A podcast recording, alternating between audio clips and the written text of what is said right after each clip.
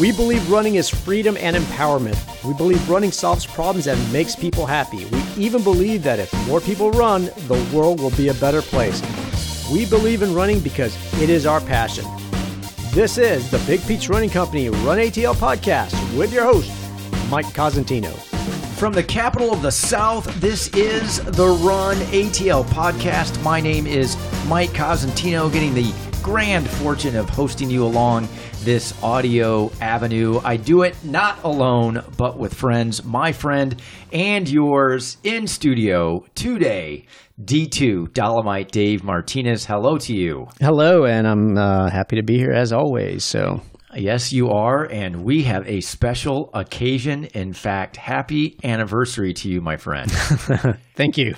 For those of you who do not know what that means, maybe you are in matrimonial bliss for six decades. We are probably making a little bit of a stretch of this, but D2, this is our 60th episode, and I can hardly believe it. Time sure flies when we're having fun. Yeah, I mean, it's been, uh, what, a little over two years now. So, Well, you think about 60 episodes, you think about the cadence of every two weeks. It's easy to kind of figure how long we've been doing this. One of the things I think I'm most proud of, I still remember when we were just kicking around the idea as we were looking at how to better engage with this community that means so much to us. And this was just a whim to start with. We said we'd see how it goes. And there are so many podcasts out there right now, and even more of them that are in the podcast graveyard that maybe made it an episode or two or just six. So the fact that we have hung in there for 60 is really, really cool. Of course, you and I do it for one reason alone. That is that run ATL community. Those people we're so proud to call friends and neighbors in this lifestyle that we embrace. And now that we're at 60, kind of as almost an anniversary gift to our listeners, what we're going to do today is, you know, you and I have both developed questions for each other and our listeners. These questions are kind of what we're connecting to what the gift is for those who are celebrating a 60th anniversary. Do you remember what that is? I do not know. I'm I'm I'm single. I do not celebrate anniversaries, so no, I'm not familiar with with the gifts that occur or whatever uh, the anniversary, whether it's paper or tin or aluminum, or whatever Yes, it is. And it's not any of those, interestingly enough. And for those of you that think, well, D2 and Mike are so similar, this is one of those areas where a little bit different. One of Atlanta's most eligible, I suppose. I don't know if we would call that, given some status reports, but at the same time, I'm 20 years into marriage as of 2019, still a long way away from 60, but 60 is actually diamonds. So, the reason that I am calling this our diamond episode is I have a list of questions that give us the opportunity to suggest to ourselves, to our own memory, as we recollect, and to all of our listeners, what the diamond answer is to some of these questions. So, we're going to have a little bit of fun on this episode. What I am absolutely hoping is as we ask and answer these questions, you will play back in your own mind certain things that you would say if we were asking these questions to you, or perhaps that we would dispel some indications of what you need to do or make plans to do in the not too distant future. D2, I'm going to kick this off with my first 60th episode diamond question to you. This will give everybody a sense of what we're going to talk about. 60 episodes, favored featured conversation, or who has been that guest we've had on that you would just say is your diamond, and perhaps the diamond we gave all of our listeners. Um, so I mean, we've had some great guests and um, some very informative, and I think for me, I think the my favorite one, I think listening it, to it as a listener based on the episode and based on the content uh, would be uh, Christian Griffin. Um, it was a very powerful, emotional uh, conversation. I didn't know that's the direction we were coming into it. Uh, you know, I knew he was, you know, a an ultra runner and had done these ex- extreme type of athlete, you know, athletic type of achievements and and and runs, and um, he's part of that History Channel, you know, um, you know, with the military. So I knew that part, but I didn't know about the personal side of it, which was really. Um, like I said, it was emotional. It gave us a lot to think about, and I think you know, um, it it was one of those podcasts where I don't feel that it was strictly just entertainment. It was Sure. truly something deep. I felt like if if there was ever if we ever consider ourselves as journalists, that was the episode that would give us, you know, sort of that credibility. And I'm not saying we are, Sure. but I'm saying that's as close as I could say that we would come to a journalist or you know, doing a true a true interview like a Barbara Walters or an Oprah mm-hmm. Winfrey. Yep, absolutely. For those of you, and I of course did not know the answer was coming. D2 and I are doing this unrehearsed and totally unedited, but 45 is the episode you'll want to go back and listen to. If you've not yet heard that, perhaps listen to it again because D2 so right there where it was very personal. It was not just about athletic achievements. It was about a journey that's far more important than just finish lines and miles covered. For me, I will tell you, even though I consider him a friend now, the episode was really, really cool because it wasn't just about what he's accomplished. This is someone who was an American record holder for a long time, took me back to some of the early years I was in Atlanta with the 1996 Olympic Games. But then, more importantly, I think the way that Bob Kennedy in episode 49 dispensed some wisdom, not just for running and training, but truly for life, for parenting, for entrepreneurial spirit, for business ownership and engagement, for relationships. He just is such a wealth of information. I kind of got to know him in a business context now that he has running stores of his own in other markets. But I have to say, as many conversations we've had about personal things in our respective lives and our own businesses. I just did not expect that level of depth from Bob and that level of wisdom that I could really take with me and start to apply in my own life. For all of you who have not heard that episode again, it's number 49. Do yourself a favor and go listen to it if you've not already. D2, how about you? A diamond question? Yeah, so um, so I know that back when your corporate life, you you traveled a lot, and that's one of the reasons why you got started in running because you couldn't take your bike. 'cause shoes were easy to pack. So outside the state of Georgia, where would you say is a great place to run, or a place that you've run that you're like, ah, this this is you know this is the best that I could ever say was the best place to run. Oh, that's a that's actually an easy question and a great question. So I'll never forget being in a wedding party for one of our team members. And even though I traveled a ton of miles prior to Big Peach Running Company, I could probably come up with a top ten pretty quickly. I will tell you that Grand Teton National Park and the trail running there is unbelievable. Not only are the places where you're going to stop and filter and refill your hydration pack, the views are stunning, but the challenge is not only something that you feel really, really good about, but it's really doable. Whether you're doing more hiking than you are running, or whether you're saying, I'm just going to push it, the views, the wildlife, the day that we had. I mean, I can still picture it as I kind of close my eyes. So, for anybody who's not done a trail run or a hike, and you think, I got to get to Yellowstone, I got to get to Glacier, I'm sure that is true. I've not been to either one of those national parks. I've been to Rocky Mountain, I've been to a lot of them out west, but Grand Teton, still my favorite and one of the best days of my life. And I spent it trail running. How about you? Well, I- you know, I, I haven't traveled a lot, like extensively. You know, I mean, I've, I've traveled a little bit, and um, so I can't say that I've got a favorite place because I don't feel like I've found one yet. However, I do have you know a couple trips planned this year, and as a matter of fact, ones yeah. I've got some good ones. As a matter of fact, we're taping this episode, and as you're listening to this episode, I am probably sitting somewhere in Leadville, Colorado. Um, so I'm going out. I'm pacing uh, a friend of mine who had asked me to go out there to pace Leadville. She's running, you know, the Leadville 100 um, this past weekend, and um, so as you're listening to this on Monday, she would have already finished at this point but I'm going to spend some time out there. And so I'm going to be around the Leadville area. I'm going to spend some time in Breckenridge. I'm going to, you know, I've I've got a goal to to to I won't say run because I doubt that I'll be able to run, um, but I want to get to a 14er. Know, I've read about doing 14ers and all that. So this is 14,000 feet. So we're talking top of mountains in, you know, one of the, one of the highest, you know, there's several of them, 14,000, I think there's six or something uh, in that area.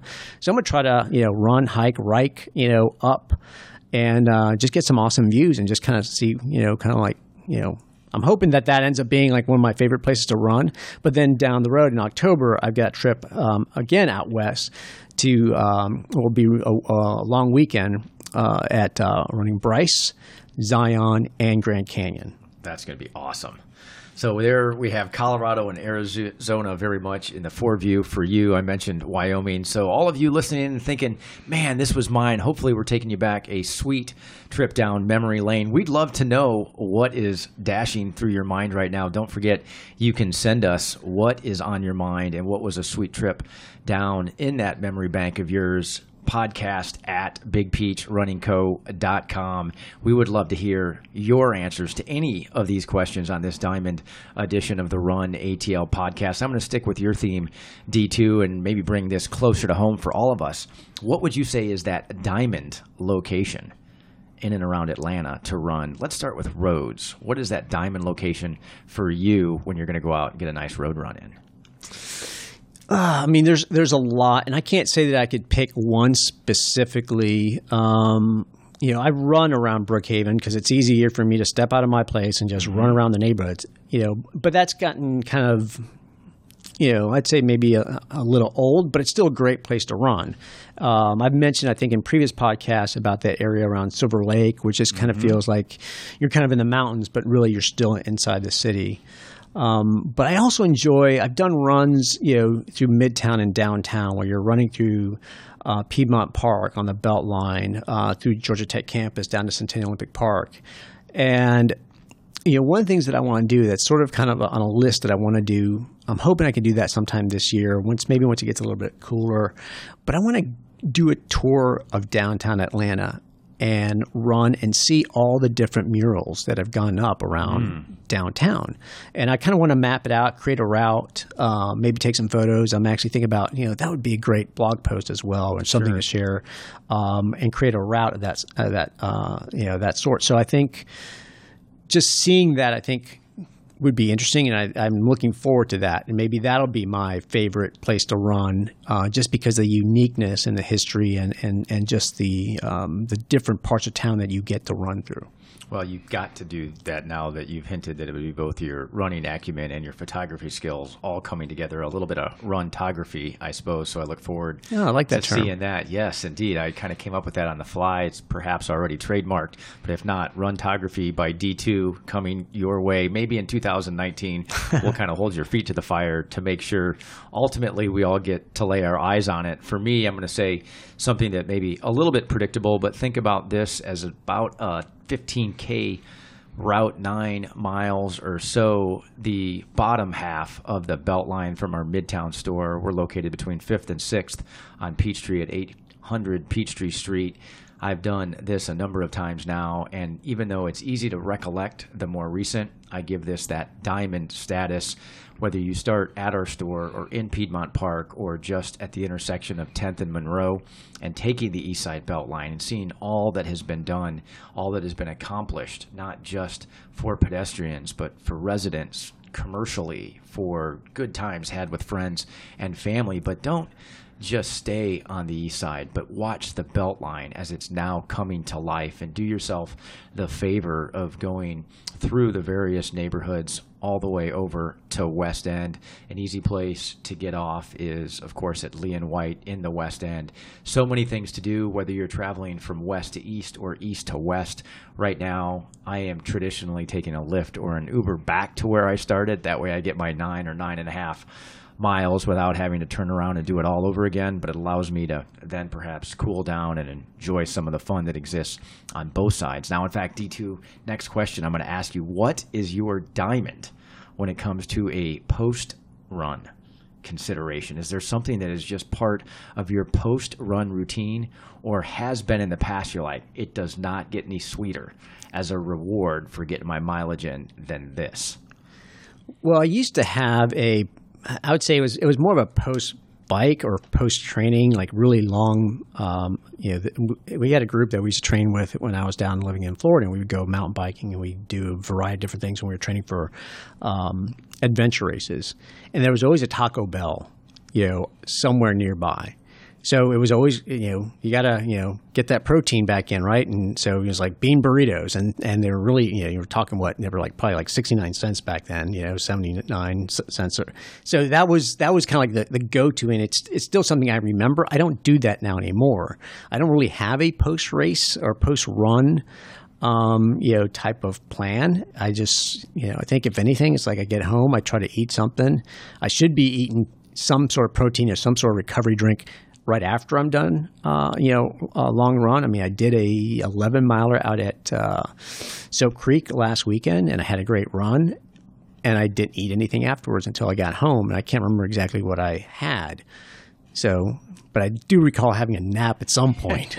so I think the nap might be the post-run plan. Answer. That's a diamond the answer. yeah. post-run fun is a nap. I'm going to go in a completely different direction. I'm going to inject caffeine into that post-run diamond experience. There is nothing for me that is more enjoyable than getting those miles in and then having a dark roast and a well put together scone. It is just top notch as far as I'm concerned. Some of my favorite places to do it Vickery Creek in Roswell. Awesome, awesome place when you like your miles off road and then Land of a Thousand Hills. Such an easy trip, either on foot or getting in your car from the mill. More recently, big shout out to Little Tart Bakery in Summer Hill. Been doing a lot of miles. Mentioned earlier the Beltline. This place has not been open long. The buckwheat scone is awesome. Plenty of parking, so I've been starting and then finishing my runs there. Over on the east side, big shout out to Inman Perk. I love Freedom Parkway. That's one of my favorite places. You mentioned D2, your fascination coming up that we all will get to see downtown. I love running downtown, midtown, and then Freedom Parkway and finishing at Inman Perk. The coffee and the scone selection there, also out of this world. So for me, that diamond experience, if somebody says, do they want to make sure I'm doing the right thing on a morning run, make sure it finishes with a dark roast and a scone. Try some of those places, or think about what your own routine that is favored by you. Share it with us, and perhaps I'll get a little bit more creative, and we'll get D2 up from his nap with something else that he'll put on his list. D2, what do you say? Well, uh, so question for you now is, um, you know, what workout or training plan would you say has been the best for you um, that has given you uh, either a significant PR or has you've seen the signi- uh, significant gain in your performance? So I'm going to go back to when I was running marathons very consistently, and this is not necessarily a suggestion for others. It's certainly not advice. It's not scientifically proven by any stretch. It's not even perhaps suggested for someone who has a lot of experience because I think everybody, as they really are starting to find some of those or trying to find some of those incremental gains, has to look at it truly through the lens of, of what they've learned.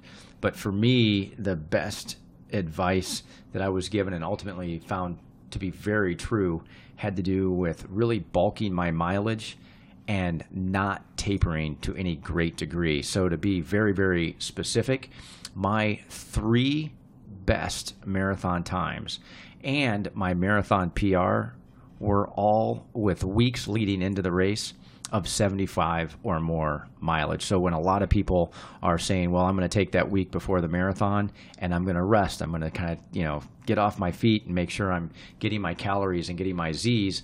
I would say, "Yep, for sure do that." But when I ran my marathon PR after seeing this work somewhat accidentally when I was training for ultras, I would run 15 miles 5 days in a row.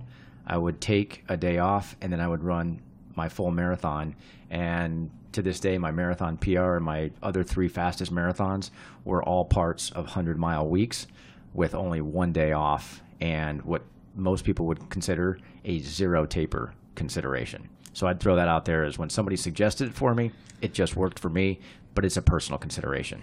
You look at me like, don't tell everybody this. That's a terrible idea. So that was something that was suggested to you.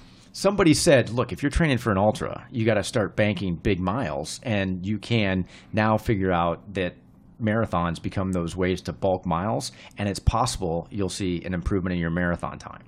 Okay, so but it, it was designed to get you ready for ultras, not necessarily as a way to get you a marathon PR. Until that one time when I wanted the marathon PR, I'm like, gosh, maybe it's not a fluke. So you accidentally kind of stumbled into that be- based on the results. Exactly. The advice was for ultras. But then I repurposed it when I wanted to run that marathon PR. And just to be even more specific, I was at just a little bit over two hours and 50 minutes. So it's not like I was Olympic. Nobody has to worry about finding me on the course on February 29, 2020. But I wanted to get below that two hours and 50 minutes. And so I said, you know what? I'm going to put the mileage I'm going to do the training. And then that last week, I'm going to do the five times 15, five days in a row, day off, and then cut it loose. And sure enough, I was at 249. That's uh, yeah. I mean, I don't know that that would work for everyone. I would agree. So I, I it's, so you know, try it on your own if you want, but you know, extreme caution because that is not what I would say would be Yes. conventional training advice by most coaches. I think everyone is unique and everyone has kind of their own you know way of doing things, and everyone reacts differently to those type of training loads. Agreed with all of that. How do you balance it out? How about for you? What would be that advice you would share that perhaps isn't quite as radical or maybe even unsuggested? Um, I mean, for me, I, I've never performed at the level that that you've been. You know, I've you know, I'm more that. You know, closer to four hours than I am to three hours. You know, in, in a marathon.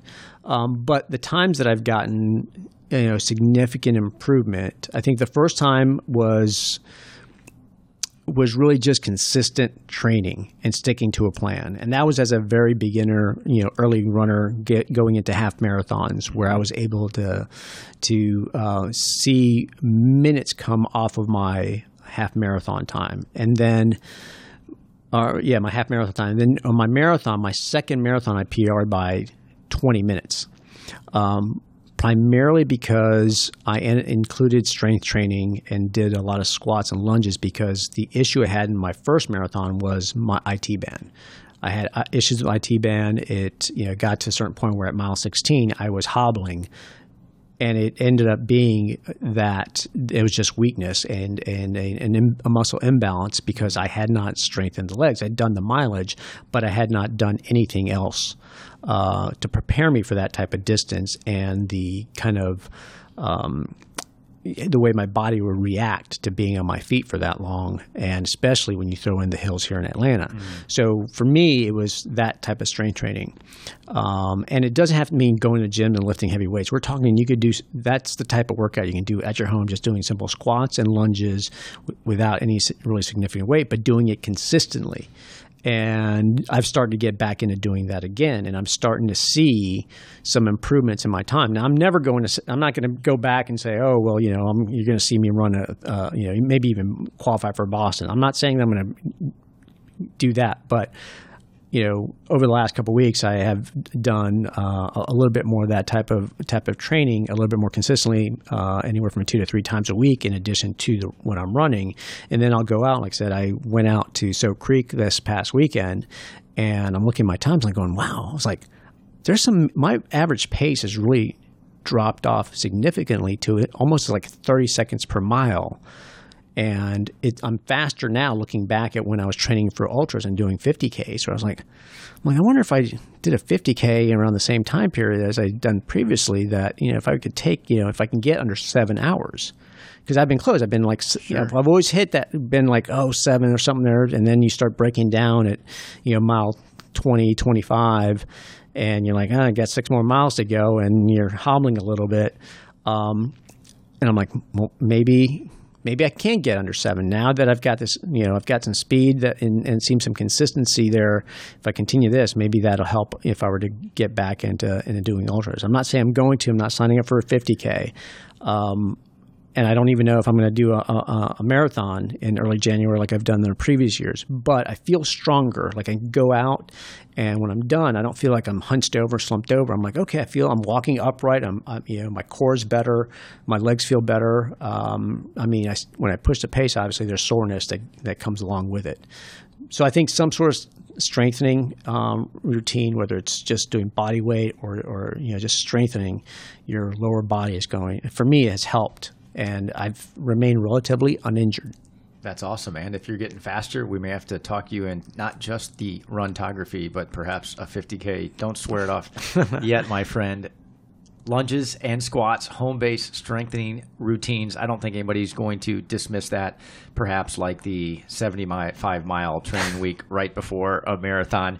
You're listening to the Diamond edition of the Run ATL podcast. When D2 and I get right back after this brief message, we're going to talk about our favorite local races and our favorite race experience ever. We're going to let your mind wander while you listen to this brief message. Shopping for a runner can be difficult, but Big Peach gift cards make it a whole lot easier. They're perfect for birthdays, holidays, or any occasion to show you support a healthy and active lifestyle. Gift cards are also perfect for the workplace as an incentive, reward, or thank you for a job well done. Big Peach Running Company gift cards are available at all seven locations and online at bigpeachrunningco.com. And welcome back to the Run ATL podcast. You have returned to this special Diamond edition of this audio affair. D2, before we left for that brief break, I said to everybody they should be thinking about these questions. I'm wondering what our listeners are thinking about right now. We're going to talk a little bit of local races. There are some diamonds for sure in and around the Atlanta area. So when we think about giving each other a diamond, what would you say is your diamond local race? Well, I think uh, I, I'm going to answer this kind of two part because I think there's a difference between you know great race experience and great race and maybe even a great course. Okay. Because I think there's two different ones. So for me, my favorite course has been the um, now, now I'm drawing a blank. Oh man, the anniversary blank. Oh no, I, I, got it. The Charles Harris 10K. I could okay. picture it in my mind, and I couldn't remember the name. I lost it, so it just shows you we're Welcome not back. we're not prepared for these type of questions. Um, so Charles Harris, because it's a downhill course, and sure. for me, it was that's where I had where I ran the fastest. I can't remember my exact. Well, no, I can remember my exact time for a 10K. I believe it was 41:58. So it was like I don't know, it was like a six something minute mile. I mean, you do the math. The pace calculator out. Yeah, I don't remember, but it was like the fastest I've ever run. I mean, that was when I was like in top, you know, peak performance shape. Um, I think that was something like 2012, 2013. Um, so downhill course, and I and I I can run downhill. Some people can't. They just feel like it beats up their legs and their knees and quads. For me, I'm really good. I can take advantage of gravity and really pull myself forward and run really fast. So for me, that's a, a favorite uh, course. I would love to get back where I could perform at that level. Um, so you know that's oh, that's been on my list of of I hope uh, I can I can do that race again if I can get in shape over the winter and do intervals and do that type of uh, training, I would love to go back and do it. Uh, it was unfortunate that the race did not happen this year um, because I did keep a look out for it and it just didn't come up. It just, for whatever reason, it was it, it just didn't happen. I'm hoping that they are able to bring it back again next year. The website is up, um, but it's doesn't say anything yet. So, um, but as far as um, you know other things as far as a base best race experience, I would probably say it's a toss up between um, Hotlanta Half Marathon and Big Peach Sizzler, um, only because of the post race experience. Um, it's the only races that I know that, as far as road races, where there's a gathering after the race. You know, mm-hmm. Sizzler obviously they have you know you know, free beer afterwards. You know, I think it's Tucker Brewing. Shout out to Tucker Brewing, right? Yep. And Flying Biscuits has been out there in the past, giving out free biscuits, you know, and and you know, and breakfast. So those type of races are great, you know. And then you know, Hotlanta. I mean, you know, they've done everything from you know I think it's almost like a little mini expo as well. I mm-hmm. mean, I've had you know you know Frosties, ices, and stuff like that. I was you know, at the cheer station this this year, so I didn't experience it. But it's always been great because it's always a large gathering, and for me, I've always preferred races where when you're done, it doesn't, you know, instead of just like, oh, okay, you know, let's just pack up and leave and go home, it's like people get to hang out and to socialize and to meet each other and just kind of interact because that's who the running community is. And I think those are the races that have the best type of uh, experience because we get to, you know, share it off the course and talk about how was your race, how'd you do, and you know get to know each other a little bit better within the community. That's a great point. Certainly, more than just covering the mileage makes the difference. For those of you who are wondering if a 41 minute 58 second equated to a sub seven minute pace, it does indeed. D2 if that was your PR at Charles Harris Six minutes and 45 seconds per mile was your pace. That's pretty speedy. For those of you who can run faster than that, you would have even beat D2 on that Charles Harris course. You need to find a 10K, get yourself qualified for Peachtree. For those of you who heard Sizzler and thought, when is that race? Let me remind you, every year it is on Labor Day. This year, first Monday in September. Once again, Big Peach Sizzler from Chamblee to Buckhead. If you're not registered already, certainly do that. You can find more information at bigpeachrunningco.com. D2, I have to tell you that my answer may surprise some people. It's not Sizzler because I've ever, I've never actually run it since we've been involved with it.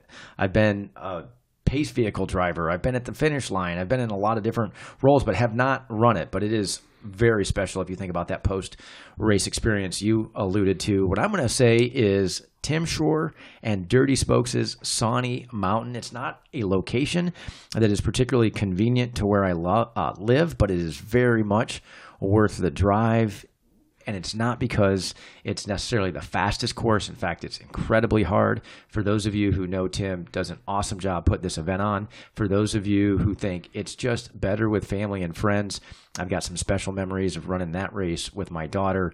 We always host a breakfast at the Sawnee Mountain, the second Sawnee Mountain race of the Dirty Spokes series at the beginning of the year. That makes it really cool as part of that whole post race deal. So if you've not done Sawnee Mountain, obviously I love to trail run. This is a hard race, but one that you feel fully validated by the time Big Peach Running Company is serving you breakfast. D2, what about not local? But global. Is there a race somewhere that you would just say it was your diamond experience somehow in competition? Um, for me, I would probably say I, I would have to say it would be, have to be Ironman Chattanooga. Okay, Um, makes sense. I mean, it's you know, first of all, it's within driving distance. Mm-hmm. Um, but it's you know, and I think this goes for maybe any Ironman type of uh, event is that there's usually a huge crowd of support everywhere along the course. Um, you know, the finish line is pretty incredible. Um, you feel like a rock star, like you know, you're you're going in that finishing corral, and there's like red carpet, you know, and you know you got an announcer who's calling out your name and saying, you know, Dave Martinez, you are an Ironman. So that's kind of sp- you know that's special, right? I mean, Sure. you don't get that at a lot of races. It's, it's a huge accomplishment as well. Um, I, I know that uh, for me, I think that was probably one that um, that was special uh, because it was my I'd done you know it was like my my um, true Ironman. I mean, the distance I'd done before, but it was a smaller race. Uh, it wasn't as big as an Ironman as a World Triathlon Corporation type of event, and they know how to put on an event. You know, the expo, the course, the announcer. I mean, that's that's pretty big.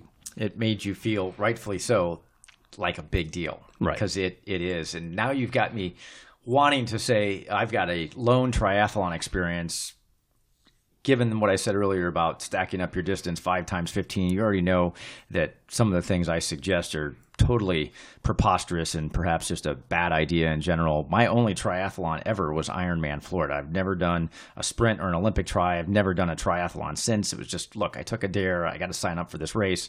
Ended up finishing Ironman. Never thought about it as my best ever, but now you are taking me down memory lane and hearing you are an Ironman and thinking about the quality of that event gives me pause. But I'm going to stay with the answer that was in my mind, and that is Western States. There's just nothing that compares. Maybe for trail and ultra runners, similar to Ironman. For triathletes, it's just it doesn't get any better than that when you feel like you're on that stage and you're around that level of competition. I know there are races in Europe, perhaps for trail runners that certainly rival that, but at least domestically, Western states and getting from Squaw over to the other side is just it's an unbelievable experience. Anybody who's not seen or heard much about that race. We've had a couple of people who have been on this broadcast that have told us about their race experience. Go back and listen to Jen and David. Don't have the episode here in front of you, but you can find it. For those of you that were walking down your own set of memories in terms of great races, we want to know what yours was. Was it here in the Atlanta area? Was it somewhere else? Don't forget, you can send us any kind of feedback podcast at bigpeachrunningco.com. We want to know what your favorites are as much as we want to share our diamond events with you. D2, let's talk product. Big Peach Running Company, of course, affiliated with this broadcast. All kinds of good products that we get exposed to. We've been doing this for a long time, so we've got quite the history. I'm going to take us back. You don't necessarily need to talk about a current product. what has been your best running shoe of all time? Um, so I don't have quite the running history that you have, um, to where I can go back and say, oh well, back in you know prior to the 2000s, you know there was this shoe. I don't. Uh, you know, I've only truly would consider myself a serious serious runner. Maybe for the last ten years, where I started training consistently and actually started paying attention to brands and models and what I've I've I've I've run in. Um, I you know I would say at you know, at this point, it'd be sort of two classics. I would, uh, for me, I would consider them classics because they were the originals, um, and that was the original Energy Boost. Ah, that is a good one. We have some common ground there. The energy boost from Adidas. Okay. Yeah, I mean, I, I think, and I, I may have run my PR 10K at Charles Harris in that particular shoe. Makes sense. Um, uh, so I had great, you know, uh, performance in that shoe. I loved the way it felt. It was lightweight. It was responsive. It was cushioning. It was everything I wanted in a shoe at the time. And then it evolved, and it didn't. It it ha- didn't evolve uh, in a better way. It was okay. It wasn't bad. It just was. It was okay. And then the other one was the original Hoka Clifton, which I felt the same thing. Now. I was able to purchase the original Hoka Clifton when it got brought out again last year. And you know, maybe you know you kind of have this nostalgia of what it used to feel like, whatever, and maybe I felt you know more nostalgia than truly what that it was a great shoe, and it's not a bad shoe. Um, but I remember trying it on. I was really excited. I was like, "Oh, this is going to feel so awesome!" And I put it on and ran in. I'm like, going, "Okay, it's good. It's not, Not quite you what, I re- recall." You know, um, I still run it. I actually ran it in this morning, and it still feels good. I mean, it's not perfect, um, but you know, now there's the Hoka Clifton Six, and I gotta say, that feels a lot more like the original did, and it fits so much better. It's not as light as the original one, but the cushioning is it reminds me of what the original was. It has that nice soft cushion feel. I went out um I mean, I think I wore it one day at the expo. The first time I wore it, I wore it at the expo for the Peachtree Road Race. And then the next time I wore it, I ran 16 miles. So my first run was 16 miles, um, running Peachtree and then running back home. That was 16, I think it was 16 and a half miles, 16 miles that I ended up putting in. Perfect, no issues. Out, and I didn't feel beat up. I actually, that was right out of the box. that was basically right out of the box. I mean, I'd only worn it maybe eight, ten hours on the floor of the expo, but that was my first run with we it. We just dispense such great advice on this, don't we? just buy your shoes and then immediately go out and put 16 miles in them. And after you're done with that, look into the next week and run 15 miles every single day and then head to the start line of a marathon. That's what you get at the Run ATL podcast for great advice. Well, but you know, the thing is, is shoes have come a long way. I mean, they've they've improved. They've got they're they're made better. You don't really truly have to break them in. You know, so the old, you know, well, you got to, you know, sort of kind of break them in. You don't really have to these days because they're made out of synthetic material. They're not, you know, they may stretch a little bit, but Sure. you know, you don't really have to break them in. If they're the right fit and, and the cushioning's right and you've got experience in them, they should be fine kind of right out of the box. You know, you shouldn't have to break them in. Um, there's that always that small chance that something may not work. Something might go might wrong go with wrong. all this But- great advice we're but I but I had already kind of heard previously that that was you know much better version of the previous versions, so I felt pretty confident. And you know, he's like, well, you know, if I'm going to run 16 miles, I want to be comfortable, and you know, it's like it was a cushioned shoe. I'm like, I'm going to go for it. Well, I will take listeners back a little bit as they recollect their own, especially for those of you who can travel back a few years, maybe a few decades. We'd love to know what your favorite shoe of all time is. D2, you did give me something to think about again because I too was a big fan of that original Energy Boost. We hear all the time in our stores, man, they changed my shoe, and that's true. There are updates that are made usually every 12 to 18 months on every single model we carry. But there is that possibility, of course, in between the original release of the Clifton and then that re release of the original Clifton that you changed.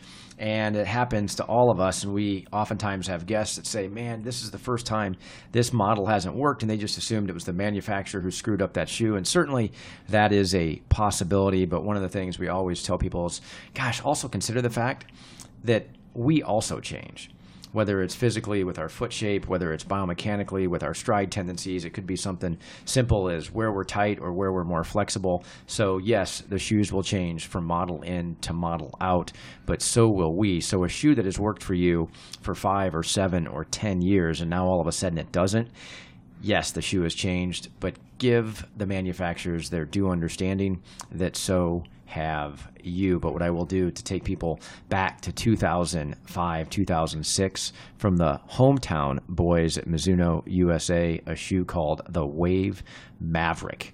Eventually became the Elixir, then it became something else, then it got phased out altogether. I still believe that was a huge mistake. The Wave Maverick back in 2005, 2006, my favorite running shoe of all time, a perfect blend of cushioning and a lightweight package that was designed for high mileage training, everyday use, but felt like I was putting on a performance trainer and was just so sweet. And my goodness, when we say you should always look more forward to putting it on than taking it off, that was absolutely the case with the Wave Maverick for me. One thing that I'll quickly say as we kind of go to another consideration as it relates to product for those of you who do have a favorite running shoe right now, my goodness, if you know that that shoe is for you and you've got a race that you're planning for the fall, if you don't know the update date for that shoe, you should find out. Because if you're going to end up needing another pair to run Chicago in October, to perhaps run New York in November, to perhaps run Publix in March, you should get an understanding of when your shoe will not be the same shoe and when it gets updated and perhaps buy another pair. So you've got that waiting in the shadows for race day if you already know that's what you want to race in. See, D2, we are capable of some conventional advice that is just timeless. Well, yeah, and I mean, right now, I think there's some of some of the brands are having, uh, you know, with the shoes that are updating, especially those that are that are very close to updating, they're no longer available. There's sizes that we mm. can't even get in. Um, whether it's Brooks or even Mizuno and New Balance, we're seeing manufacturers that are they're producing less of those models to help control inventory and keep costs down, so there's just less uh, margin that's lost um, by having to mark them down afterwards. Um, so yeah, I mean we're seeing shoes that's like, oh well, you know this, you know this, you know new model is updating in a month, and we still you know, have people asking for the current model, and it's like, sorry, we can't get them. You know, you you can get it maybe a wide width and a size 15, you know, or, or 16, but you know, you can't get a you know a, a men's 10 in a normal width because it's no longer available. It's like how you know it used to be you, that was never a, a case. Nowadays, it's it's becoming common occurrence. That is very true. Great advice. Don't let that happen to you, dear listener. Make sure you're prepared and you know these dates and don't wait into that final month or so to the update cycle because D2 is very, very right. Inventory in a lot of places right now, super scarce. Been big fun for our buyers, of course, as they figure that out. All right, D2, you and I cover a lot of ground in and around the Atlanta area. I'm going to actually give you my answer first, but I'm going to let you provide maybe additional context or your own, perhaps even hugely different answer. What is that location in the greater Atlanta area that you just feel the pedestrian active lifestyle not only is alive and well, but is really, really being catered to kind of in diamond service levels? And I'm going to give a shout out. We don't even have a store in this community, although it is in between our Alpharetta store on Windward Parkway and our Marietta store in East Cobb. And I'm going to shout out to all the Roswellians out there. I love some of the accommodations for pedestrians along the river, some trails that are part of the National Park Service, and then wider sidewalks, a great local race scene, and seemingly both administration within City Hall as well as residents and businesses that are very, very committed to the city and the area in the city being pedestrian friendly. So if you were going to say, what's that diamond level location? Pedestrian active lifestyle. Gosh, there's so many places to choose from, but I'm going to say the diamond right now goes to Roswell, GA. How about you? Um, so I mean, I've I've run out uh, in the Roswell area, um, and I do I do know that area by the river. Um, what is that? Uh, Azalea Drive, I believe, um, is, here. Yeah. So yeah, there's um, you know definitely a path there by the river, uh, and cyclists use that area as well to to ride. Um, I don't know that they're, you know, for me, I the first thing that comes to mind is the Atlanta Beltline. Mm-hmm. Now it's still a long way, and I won't, I won't say, and I can't really because I don't understand or know a lot about the Roswell area to see kind of what they've done and kind of their you know what their master plan is for everything. But I know that they're building and adding um, more trails there, um, and they've recently put like a boardwalk of some sort, um, especially in the areas where I know that there's um, near the Chattahoochee Nature Center. Mm-hmm. Um, so it's safer to run, you know, in that area because you're not having to run so close to the traffic. Yep. Some people were running on the roads before they had put anything there. So I think that's great.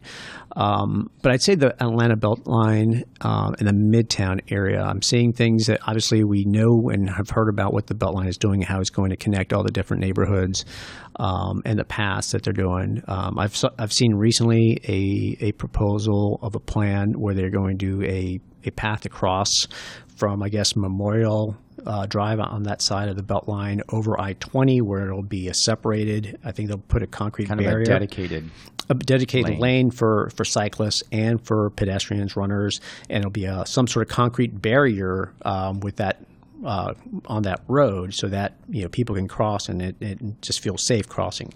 Because uh, I know right now that area is kind of under construction, and you and I have run uh, on there, and we've mm-hmm. had to run on the road and ha- hop on the grass as traffic is getting on and off through I twenty. So it's not a safe area right now. Sure. But there's improvements being made. Um, and I would say even Midtown right now. I mean, I just saw something. Uh, I think uh, as, as maybe as recently as today, if not yesterday, where they're looking and proposing um, a separated um, area on 10th Street Bridge over the connector where it will have dedicated bike lanes and another concrete barrier to where it'll have um, you know bike lanes for you know bikes and and you know, I guess um, you know the scooters, but then a separate area for pedestrians as well. So we're starting to see more of that um, kind of becoming part of discussions and planning as far as roads, and I think it's just going to help you know get more people making the city of Atlanta a little bit more pedestrian friendly, uh, so we don't feel like we've got to jump in our cars to you know even go half a mile down the street. You know, so well, I, would say there's potential there. I think it's the the you know it's a diamond in the rough. That's a great way to tie the diamond back into it for sure there are places before we get a bunch of hate email. I know that there are cities out there right now that would be saying, "My goodness, how could you have possibly said Roswell when you should have said?" I'm going to give some, let's call them other jewels, City of Kennesaw, City of Suwanee. what those are doing, what those communities are doing. Super, super cool. You mentioned the Belt Line, the route that I mentioned earlier. It's unpaved on that south side. It's what they call the dirty Belt Line because even though it's been excavated and it's been smooth, the tracks have been pulled up. It is not concrete or asphalt yet. That'll happen, but certainly indication of what you just said, D2, and that is the continuous improvements that are happening around the city of Atlanta. When I moved here, I think Atlanta was a generation behind certain places, especially out west, in terms of taking care of its pedestrians and its cyclists. But we have covered a lot of ground inside the city of Atlanta over the course of the last decade. For those of you, whether you're inside the city of Atlanta or outside the city of Atlanta, continue to keep the heat on our local officials. This stuff matters, and it is a diamond for sure when you can do it safely, you can do it with friends, and you can do it frequently. That's what we want to have happen. D2, as we come down the home stretch on this Diamond Anniversary Edition, we're going to take a quick break, but we've got the kicker question coming, one that's not maybe as much a trip back into our own memory banks and allowing our listeners, but certainly one of those things that will allow us to expound a little bit on things that you and I think about regularly, and I know our listeners will find valuable as we trade some perspective. We'll do it right after this brief message. You've got the right shoe for you, but maybe you're still getting blisters and your feet aren't too happy. The source of your discomfort may be the socks you're wearing. Cotton is rotten. You need socks made from synthetic materials that wick away the moisture that can lead to blisters. Big Peach Running Company carries a variety of styles and brands, including Feetures, Balega, Swiftwick, and Injinji. Every sock is buy three, get one free. Mix and match brands and styles, it doesn't matter. You'll save 25% when you pick up four pairs of socks. Keep your feet happy and stock up on socks at Big Peach Running Company.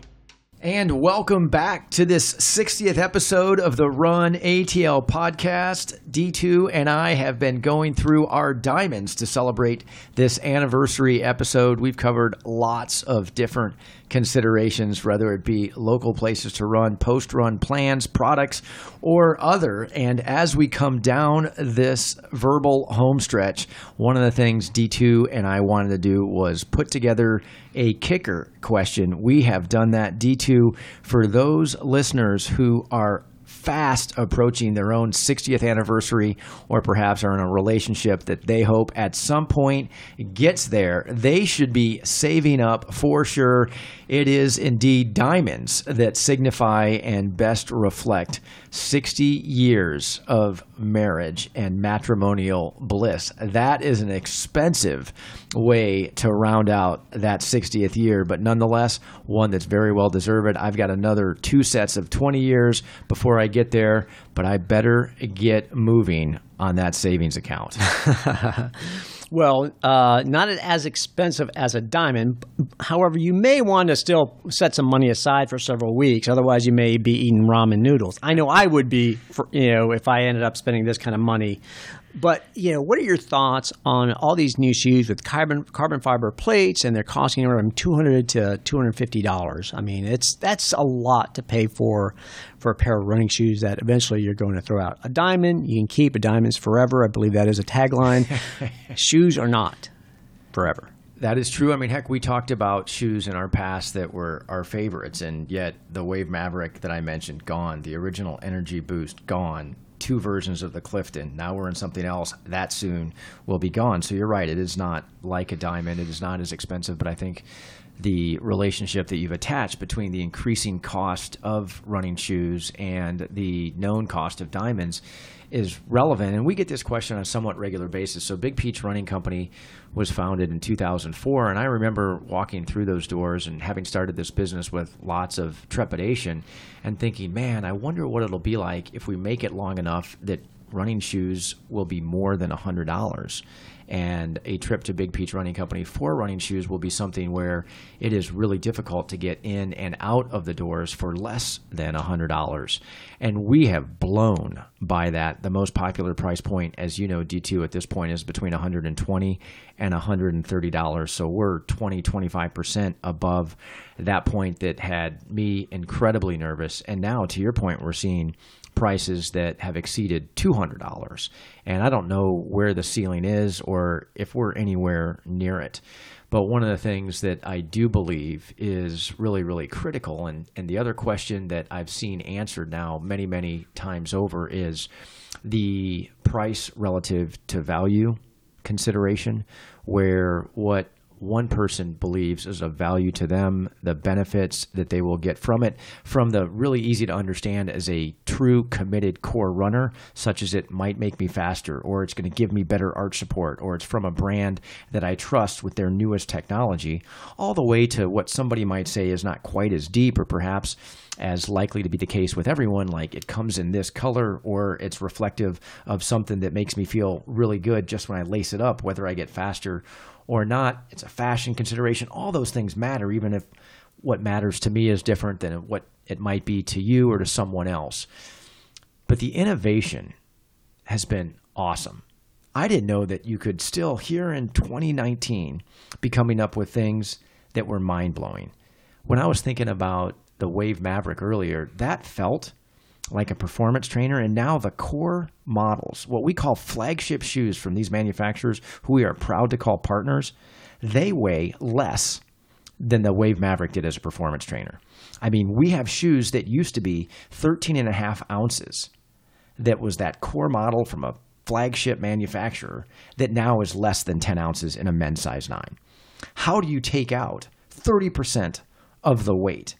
Obviously, it's innovation. There are new midsole technologies. There's knitted uppers. You mentioned the inclusion of carbon. There's the inclusion of all kinds of other things. There's partnerships with brands now like Continental and others that we know from other parts of our life. And so I'm so proud of the innovation that has continued to exist in and around this product that we just gush over like running shoes. So the price relative to value equation is individual. And if you're not ready for a $200 shoe, the cool thing is is we can be absolutely certain you don't have to spend that money. But if you want to be on the cutting edge of innovation more oftentimes than not, you're also going to be on that leading edge of where the price point resides. I think it's pretty common that what is introduced initially as new technology that exists in one model ultimately bleeds or seeps into the remainder of the line. So if you don't need to have that lightest midsole foam right away, if you don't need to have that new midsole material or that new way that an upper is constructed right away, you'll eventually get it and you'll pay what is a more common price point for it. But if you need to have it first, if you want to be one of the first to try it and perhaps adopt it, then you're probably going to pay a little bit more. last thing I'll say, D2, because I want to get your take on this as well, and that is we have shoes like the Brooks launch at $99.99, still under that $100 price point, granted by only a penny. And that was a price point that existed in 2004. That is the MSRP, it is the current model. And we have shoes that are over $200. The thing that surprises me is not just the price increases. Sometimes they're 10, 15%, which is far above the cost of living increases that we occasionally get in our compensation or in terms of our property taxes. But what an unbelievable discrepancy that exists in the price of shoes at a place like Big Peach Running Company that only carries what we would say technically capable, high quality models from $100 to 200 plus. It's not this small range from 100 to 120 or 125 anymore. What about you? What do you think about this? Well, I, you know, I started uh, working at Big Peach probably right when shoes were at 100 to maybe 110 dollars. We were starting to see that creep into 110, and we're like, ooh, you know, it's like things are getting out of hand, you know.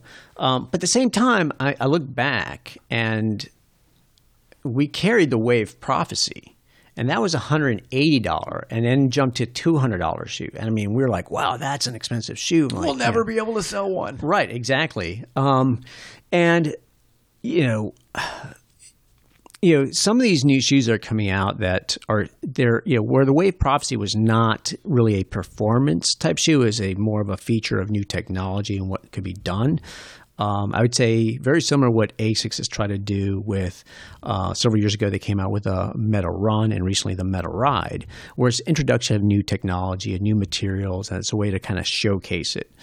Um, you know, now it's all around high performance shoes. I mean, these shoes are would be the equivalent of you know Formula One race cars, where it's specific to a um, to uh, to a distance or a, you know a discipline.